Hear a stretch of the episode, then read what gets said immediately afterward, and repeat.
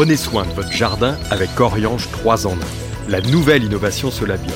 Insectes, acariens et maladies, un seul produit et c'est fini. Patrick, Pierre-Alexandre, racontez-nous une belle histoire de plantes, de jardin ou de jardinier.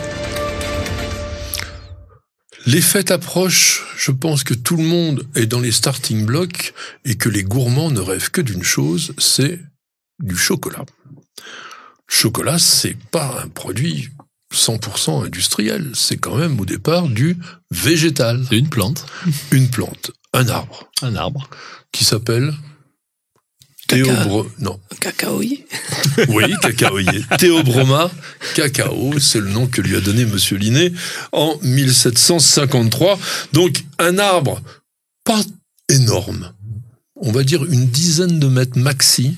Plutôt en culture, on les taille un peu plus courts. On en fait des arbres de 4-5 mètres de hauteur, qui sont alors ça encore, la classification botanique, elle est extraordinaire.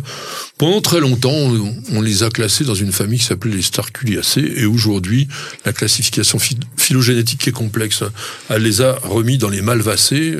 Entre une mauve et un cacaoyer, je peux vous dire qu'il faut être botaniste pour pouvoir leur trouver une filiation. En tous les cas, c'est comme ça. Euh, ces cacaoyers sont des plantes d'origine sud-américaine et il en existe, parce que je disais, les cacaoyers, il y en a 21 espèces quand même. De, toutes, euh, de théobroma. Oui, toutes produisent Non. Ah on, utilise essentiellement théobroma cacao. Mmh. Alors les autres, de toute façon, je pense que personne ne les connaît. En revanche, il existe plein de cultivars, des variétés spécifiques, mmh. avec euh, les spécialistes du chocolat sauront que celle-là, elle est mieux que celle-ci. Alors, la plante est particulière. Tu la vois, tu la, oui, je la vois. tu le sens. Donc on est sur un arbre persistant, longue feuille, un peu gaufré, et qui est cauliflore. Qu'est-ce que ça veut dire Cauliflore? Les fleurs poussent sur le tronc. Ouais. Les fleurs poussent directement sur les branches charpentières ou sur le tronc. Et donc, on a les cabosses, mmh. qui sont les fruits, qui vont se développer directement comme ça. Il n'y a pas beaucoup de plantes qui donnent cet aspect-là et le cacaoyer, euh, on le reconnaît entre mille quand on est dans un pays tropical. Donc c'est la cabosse une sorte de, enfin pour les botanistes c'est une baie. Donc c'est en fait c'est un fruit charnu avec des pépins. Les pépins c'est quand même des gros gros pépins. Ça ressemble un peu à un ballon de, de, football américain. Là, c'est pas très très très grand. Et à l'intérieur, vous avez ces grosses fèves, on appelle ça des fèves de cacao. D'ailleurs, c'est marrant, on mélange un petit peu tout, hein, qui sont blanches et que l'on va utiliser. Le cacaoyer, c'est un arbre qui peut vivre quand même une centaine d'années. Et surtout, au niveau de la floraison, c'est énorme. La plante, 20 000 fleurs. 20 000 fleurs, alors blanc rosé, un petit peu, pas extrêmement spectaculaire. Donc, on revient sur l'Amérique du Sud, plante qui a été cultivée depuis très très longtemps. On dit 4000 ans. En tous les cas, les Indiens de ces régions-là utilisaient d'abord la plante pour des vertus soi-disant thérapeutiques. Et ils ont jamais consommé le cacao autrement que sous forme liquide. On buvait du chocolat, euh, pas au lait, mais on faisait une sorte de boisson à base de cacao. C'était pas sucré surtout. Alors c'est ça, parce qu'on va y venir à ça. Les, les Mayas, donc, ont apporté au Mexique, vers le XVIIe siècle, avant Jésus-Christ, pardon, la culture du cacao. Et c'était une boisson religieuse pratiquement. On disait que ça permettait de se nourrir même après la mort. Est-ce qu'il y avait une idée d'embaumement là-dedans? Je ne sais pas. Et ils ont une, une légende qui dit que le dieu serpent à plumes, vous vous rappelez un petit peu les histoires du Quetzalcoatl, récompensa l'acte héroïque et le courage d'une princesse aztèque en lui donnant justement à son peuple le cacaoyer. Et ce, cette princesse était mariée, son mari avait été tué en voulant, défendre, en voulant défendre son, son empire, pardon, et il avait un trésor, le fameux trésor des Aztèques, et il avait jamais voulu dire où ça se trouvait, et c'est pour ça qu'on l'avait récompensé avec un autre trésor, qui était un trésor végétal, à savoir le cacao. Et là, on arrive plutôt aux Européens. 1502, Christophe Colomb arrive au large du Honduras, l'île de Guanaja, et la mode l'époque voulait que quand un bateau comme ça arrivait, les indigènes avec des petites pirogues revenaient jusqu'au grand bateau et on essayait de faire du troc, on échangeait des choses. Et surtout il y avait peut-être des trucs qu'apportaient les Européens que personne ne connaissait, mais eux aussi parce qu'ils donnent à Christophe Colomb une boisson, on lui fait goûter ce truc-là et franchement, il trouve que c'est amer, que c'est épicé et les Indiens qui avaient apporté des sacs de ces petites amandes un petit peu couleur marron sombre, eh ben, on leur dit non, non, on ne fait pas de ton truc, on s'en fiche complètement, et ils repartent. Et personne encore n'a entendu parler du chocolat ou du cacao dans nos, dans nos pays. Il faut attendre 20 ans plus tard, 28 ans plus tard, 1528, et Cortés. Cortés qui, lui, revient en Espagne, alors avec tout ce qu'il avait pu trouver. Il avait la tomate, il avait le haricot, il avait la pomme de terre, le maïs, le piment, le tabac. Et puis, lui, il n'était pas comme Colomb. Il avait hyper apprécié en boisson le chocolat. Et il commence à le faire connaître en Espagne.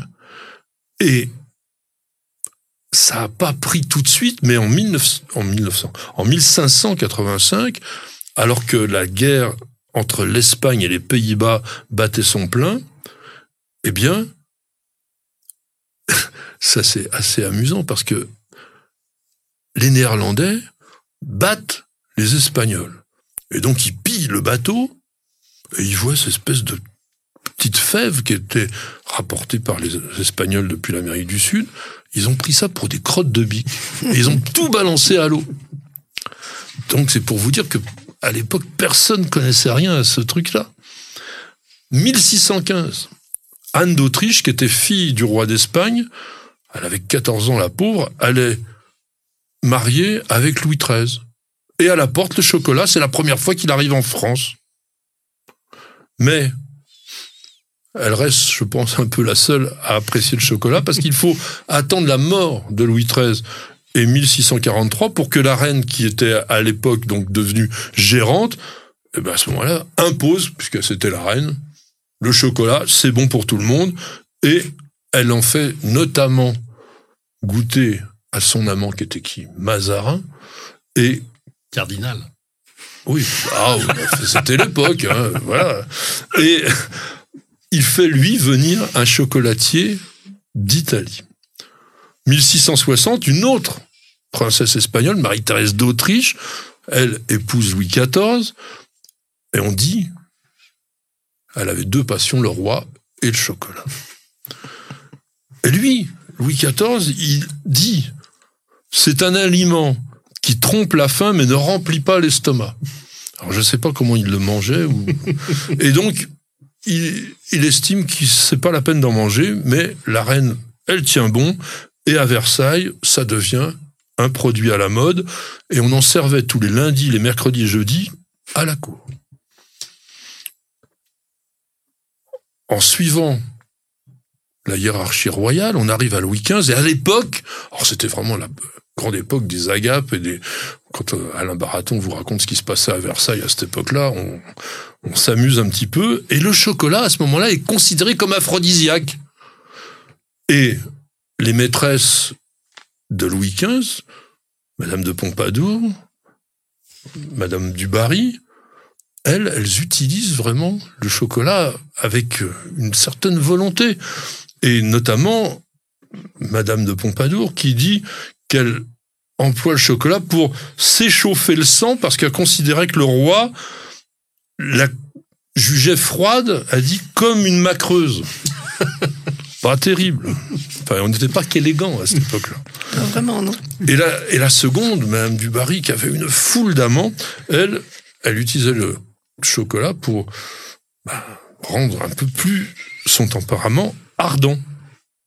Et puis arrive 1753, et puis Carl von Linné, notre fameux botaniste suédois, nomme Théobroma cacao. Théobroma, si on regarde l'étymologie, ça veut dire quoi? Le mets des dieux. La théologie, les dieux, Théobroma. Quelques années plus tard, 1770, Marie-Antoinette, elle aussi qui était autrichienne, elle se marie avec Louis XVI, et elle arrive d'Autriche carrément avec son chocolatier perso. Et elle crée même la fonction chocolatier de la reine. Et à l'époque, on dit qu'être chocolatier de la reine, c'est un fief bien plus lucratif que maintes baronnies fièrement armoriées et gironnées. C'était bien d'être chocolatier à l'époque.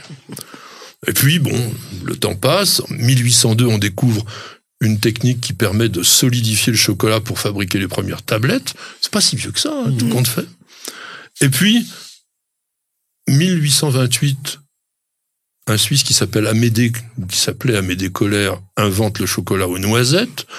Et cette même année, ça c'est des noms qui sont restés, Colère. Et là, vous allez avoir Caspar Van Houten, lui qui arrive à à séparer les éléments qu'il y a dans le cacao, notamment les matières grasses, pour créer à la fois le beurre de cacao d'un côté, et puis aussi réduire en poudre le pain de chocolat qu'il a obtenu en enlevant le gras, et il invente le chocolat en poudre. Et le chocolat en poudre Von Houten, je pense ça existe ah, encore. On connaît bien. Tu l'aimes bien Allez, gourmand. le Gyandoura ou Gyandouja, je ne sais pas comment on dit, 1867, ça vient de Turin, boucher vraiment superbe. Et puis 1875, un Suisse qui s'appelle Daniel Peter ajoute du chocolat à une nouvelle invention d'un type aussi dont le nom est resté, Henri Nestlé, qui avait inventé la farine lactée, c'est-à-dire le lait en poudre. Qu'est-ce qu'il invente? Il invente le chocolat au lait, tout simplement. Et à partir de 1905, ils arrivent à industrialiser la fabrication, et la Suisse devient un des pays du chocolat, alors qu'elle en était extrêmement éloignée. On pourrait deviser longtemps sur le chocolat. Je sais pas, on va vous demander quand l'un ou l'autre quel est votre chocolat préféré? Noir? Noir. Noir. Oui. Noir, noir, noir à 90%, non. Peut-être pas 90, non, quand même. Hein. 70, c'est bien. Oui, oui, oui. Moi, j'aime bien le 70. Mais le 90, j'ai déjà essayé, et je vais vous dire comment je l'ai adoré. Entre deux petits beurres. Mhm comme une sorte de petit euh, sandwich au chocolat. Et ce côté très amer, alors quand mmh. on est à 90%, et ben avec un peu de biscuit sec, c'est pas mal. Et toi, alors bah, Quand j'étais enfant, j'étais pas fan de chocolat. Alors plutôt chocolat au lait, des choses que les amateurs de chocolat vont dire c'est pas bien. Et en vieillissant, moi, le chocolat, j'aime que le chocolat noir aujourd'hui et le chocolat noir à la fleur de sel. Alors ça, c'est pour moi, ah, c'est pas mal. C'est le boss. moi, j'aime bien. de piment. alors, piment, c'est pas mal. Et mm. puis orange, c'est bien aussi. Et on terminera par euh, une citation de François de la Rochefoucauld qui a dit Aimez le chocolat à fond, sans complexe, ni fausse honte, car rappelez-vous, sans un grain de folie, il n'est point d'homme raisonnable.